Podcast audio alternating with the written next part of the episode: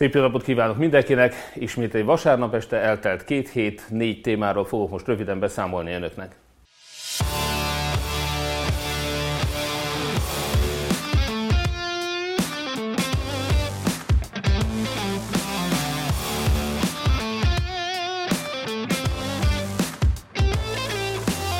első témánk lejárt a vagyonbevallások leadásának éves határideje január 31-én. Én is elküldtem családtagjaim és a saját adóbevallásomat.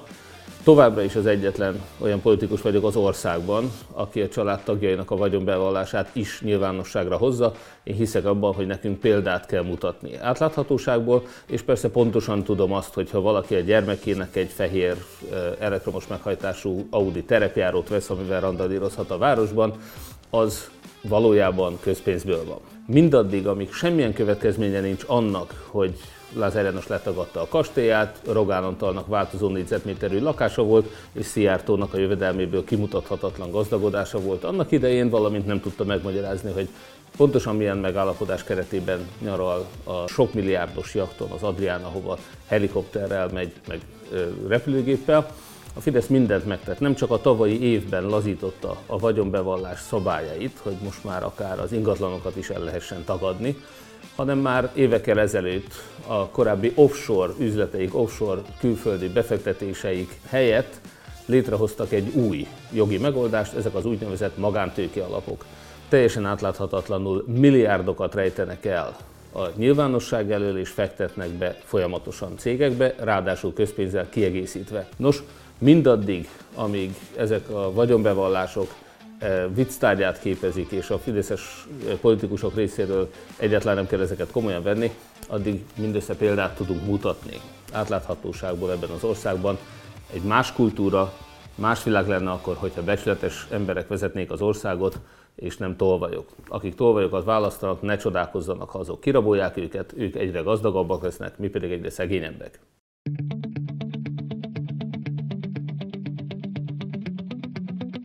Második témaként foglalkozunk azzal, hogy milyen konspirációs elméleteket gyárt a kormány média, miközben arról hallgatnak, hogy ők hogyan lopják el a közpénzt.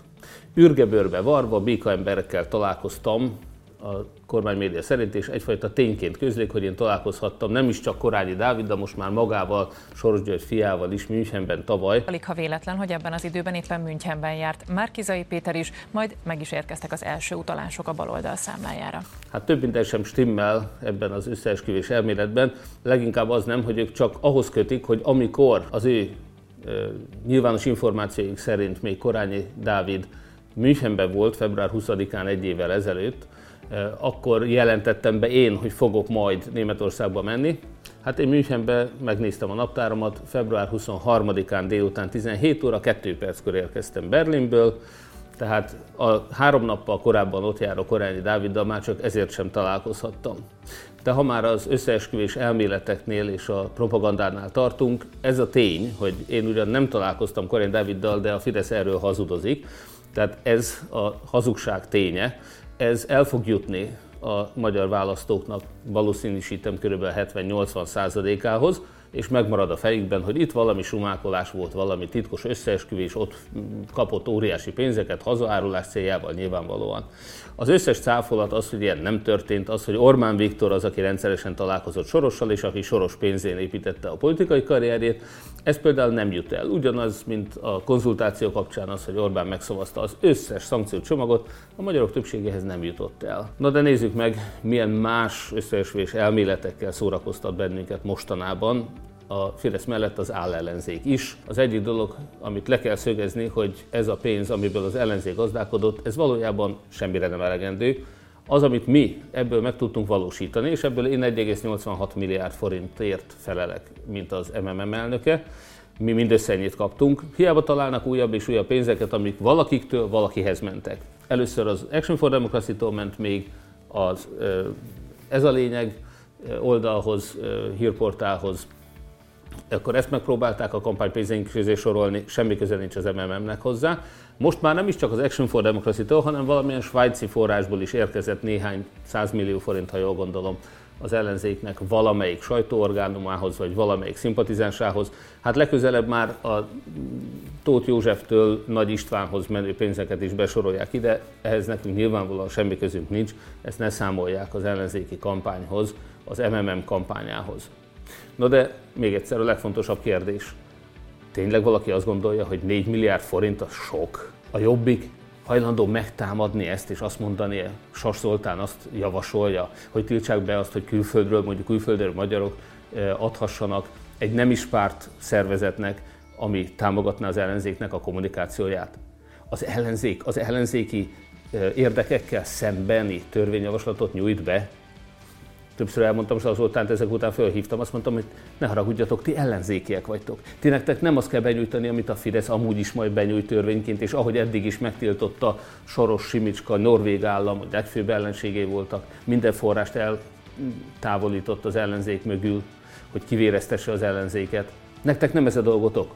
Mondom, ti azért küzdjetek, mint hatházi Ákos, hogy minden fizetett hirdetést tiltsanak be mert akkor ugyan mi sem fogunk tudni néhány százmillió forintot esetleg négy évente elkölteni hirdetésekre a közösségi médiában, de a Fidesz, a Fidesz sok milliárdot költ el ugyanebben az időben, ugyanígy fizetett hirdetésre. Tiltsátok be, azt javasoljátok ti, nem a Fidesz kell kiszolgálni, az ellenzék ellen harcolni, ti ellenzékiek vagytok. Nektek a fideszes propaganda ellen kell küzdeni.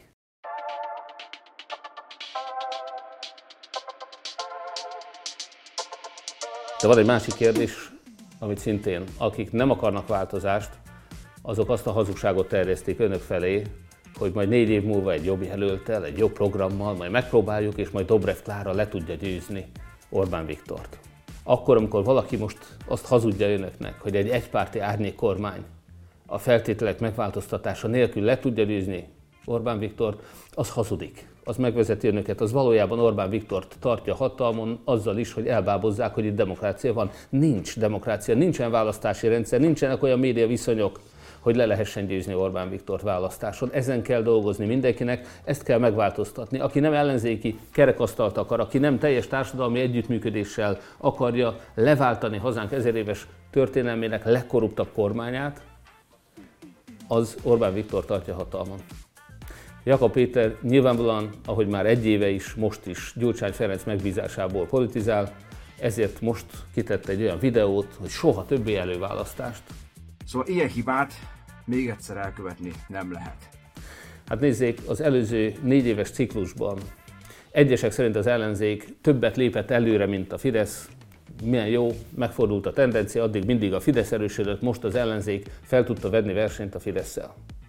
Az én számomra ez nem egyértelmű, de voltak nagy vívmányaink az elmúlt négy évben és az elmúlt kampányban, amin mi az elmúlt négy évben dolgoztunk, és a választásra sikerült elérnünk. Nem volt elég, de ez volt az egyetlen esély, hogy még Orbán szabályai szerint Orbán rendszerében is leváltsuk Orbán Viktort.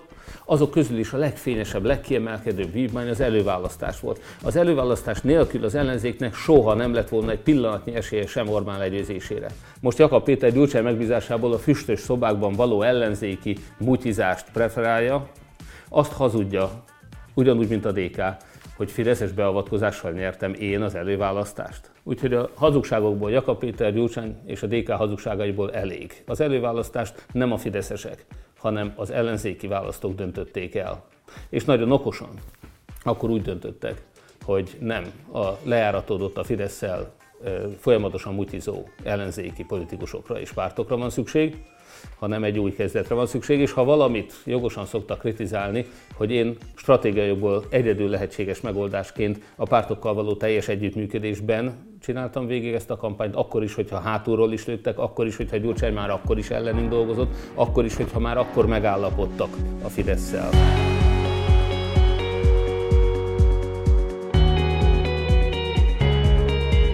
Korábbi tanár tüntetések után most az akkumulátorgyáraknak a témája egy olyan, ahol több ellenzéki politikus is nagyon helyesen megszólalt. Én is azt gondolom, hogy bár a Fidesz megpróbálja ezt a nemzeti érdekek elárulásának, német érdek, ugye hát ki az, aki eddig a magyar érdekekkel ellentétesen inkább a német érdekeket követte, nem adóztatta a hatalmas német autógyárakat, olcsó munkaerőt biztosított neki, megszüntette a munkavállalóknak egy csomó jogosultságát, jogait csorbította a német nagy tőke érdekében, ez Orbán Viktor. Most mivel vádolja az ellenzéket, hát ez pont ugyanolyan, mint annak idején a migránsozás, a háborúzás és a kórházbezárás, meg hasonlók. Most is azzal vádolja az ellenzéket, amit csak ő követett el, azzal, hogy valójában az akkumulátorgyárak ellen tiltakozás, ez a német lobby érdek, és a németek valójában nagyon szeretnék az összes áramzabáló, vízzabáló, környezetfenyegető akkumulátorgyárat mind saját magukhoz telepíteni. Csak abba tessék belegondolni, hogy ez a debreceni akkumulátorgyár, nyíregyházi akkumulátorgyárak, ezek egy-egy paksi atomerőmű blokknak a teljes termelését fogják elfogyasztani hogy hány millió liter vizet fognak ezek használni évente. Milyen asszályos volt ez a nyár? Nem volt víz. Ezután több lesz, hogyha itt lesz ez a aksigyár? Itt van nekünk hát, a mondom, mit, mit fogunk megenni? Az akkumulátort, az olajat fogjuk meginni, vagy mi? Termőföldeket tesznek tönkre, élelmiszer hiány van, két kiló lisztet lehet venni! hogy milyen mezőgazdasági földeket vonnak ki művelés alól azért, hogy ezeket a gyárakat ott megépítsék. Hogy 9000 embert fognak működtetni, nincs 9000 munkanélküli Debrecen és környékén, és nem igaz, még Romániából és Ukrajnából sem fognak tudni idehozni 9000 embert. Tudják, hogy honnan fognak 9000 embert idehozni? Hát valószínűleg nem csak a harmadik világból, azon belül a muszlim országokból, meg távol-keletről, ahogy tették ezt eddig is. Amikor a magyar érdekeket pénzére elárulják. Hát Orbán ezt saját maga bizonyította be akkor, amikor az Európai Uniós szankciókat, amelyeket ő hazaárulásnak tart, mind megszavazta, cserébe azért, hogy Magyarország megkaphassa az uniós pénzeket, támogatásokat pénzért, hazáruló lett Orbán Viktor. Mi soha nem tettünk volna ilyet. Mi mindig a magyar nemzeti érdekekért kértük az önök támogatását, és azzal mindig átláthatóan elszámoltunk. Ez egy más kultúra. Ez a kultúrát fogjuk képviselni akkor is, ha mindenki Magyarország a néppárt néven pártot alapítunk. Erről fogok akkor is beszélni, amikor majd szerdán, február 8-án 11 órakor évértékelőt tartok, és ehhez a más kultúrához kérem minden tisztességes, becsületes, nem a korrupt hatalmat hatalomban tartó ellenzéki csatlakozását egy ellenzéki kerekasztal keretében.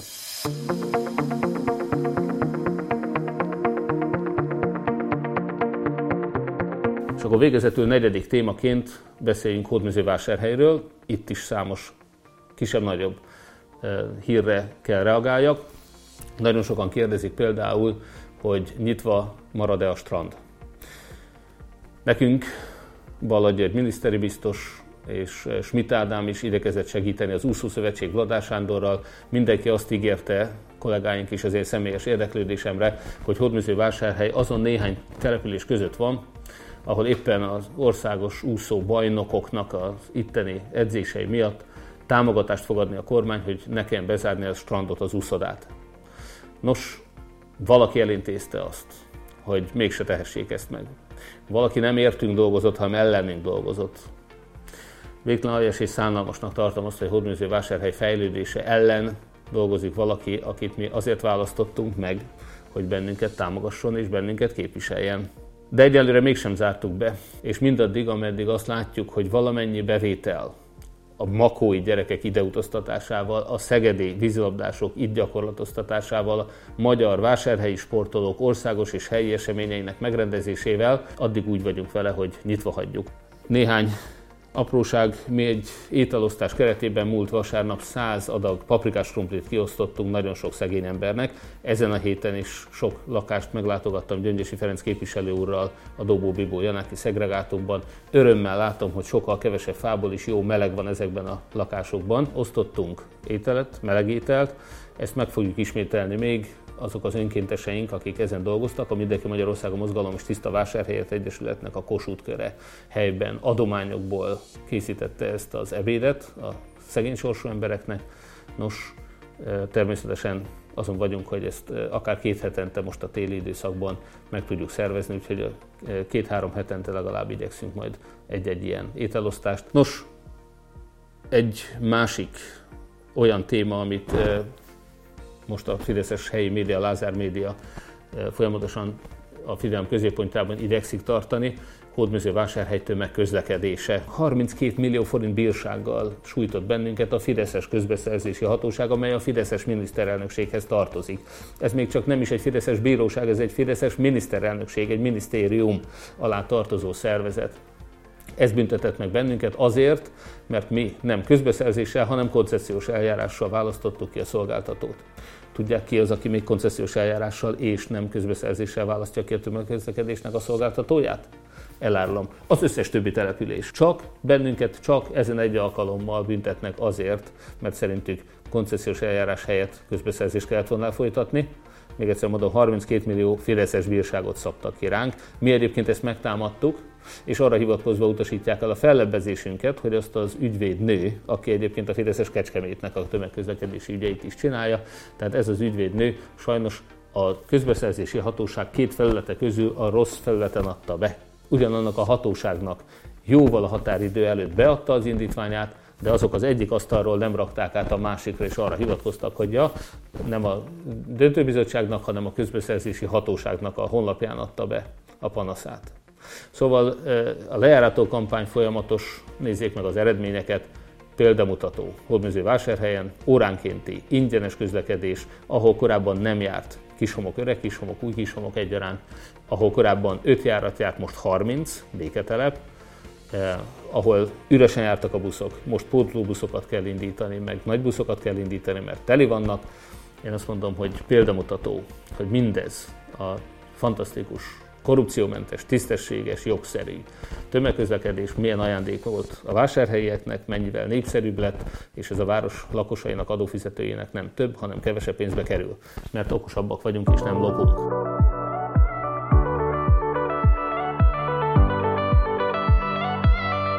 Végezetül három kérdésre fogok most válaszolni, amelyeket a Facebookon küldtetek el, de továbbra is várjuk a kérdéseiteket, és akár egy külön felvételben meg fogjuk válaszolni.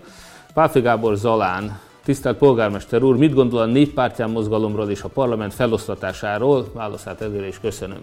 Jakab Péterrel az imént már elmondtam, hogy most éppen Gyurcsány Ferenc érdekében próbál a legnagyobb vívmányt, azt, hogy mi nem sötét, füstös szobákban állapodtunk meg a jelöltek személyéről, hanem erről, még hogyha a pártmutyi, a Jobbik DK mutyi miatt korlátozottan is, de a választók dönthettek.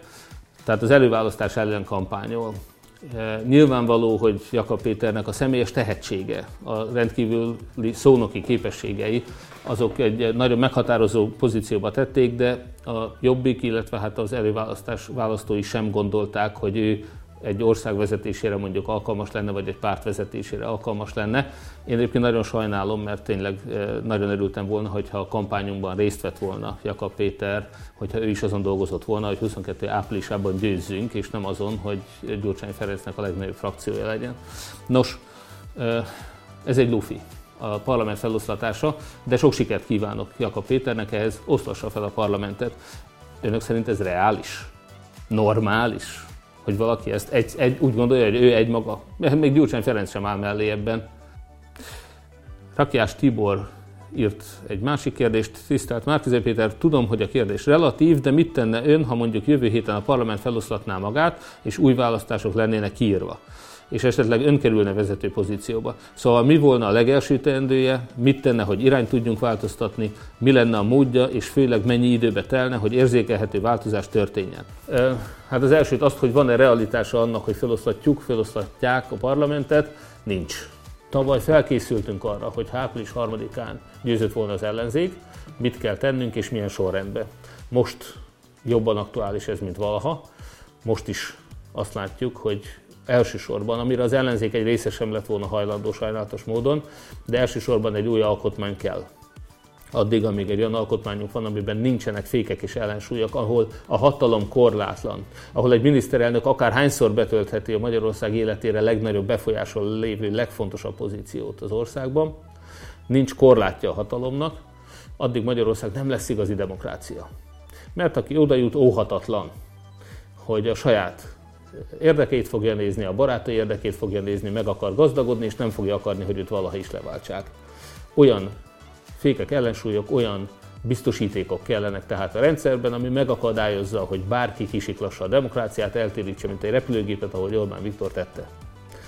Tehát egy új alkotmány az egyik, amit meg kell tenni.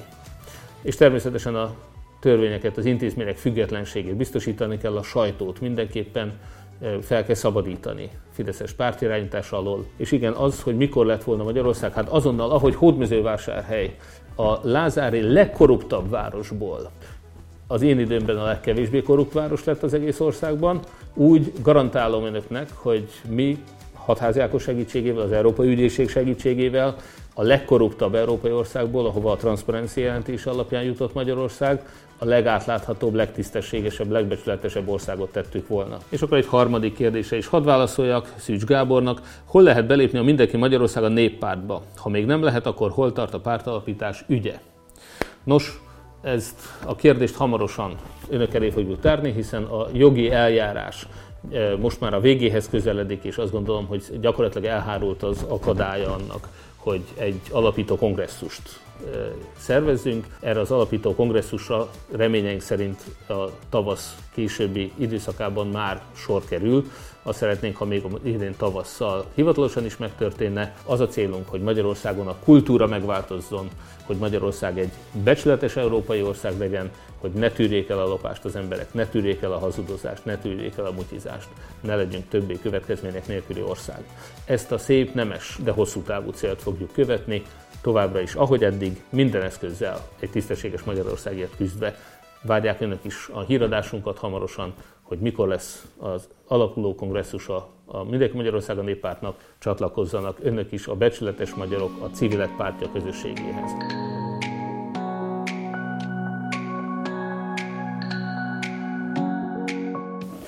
Nos, ennyi volt a vasárnap esti beszámoló felvételről hallhatták. Önöknek további szép vasárnap estét kívánok, és két hét múlva újra találkozunk.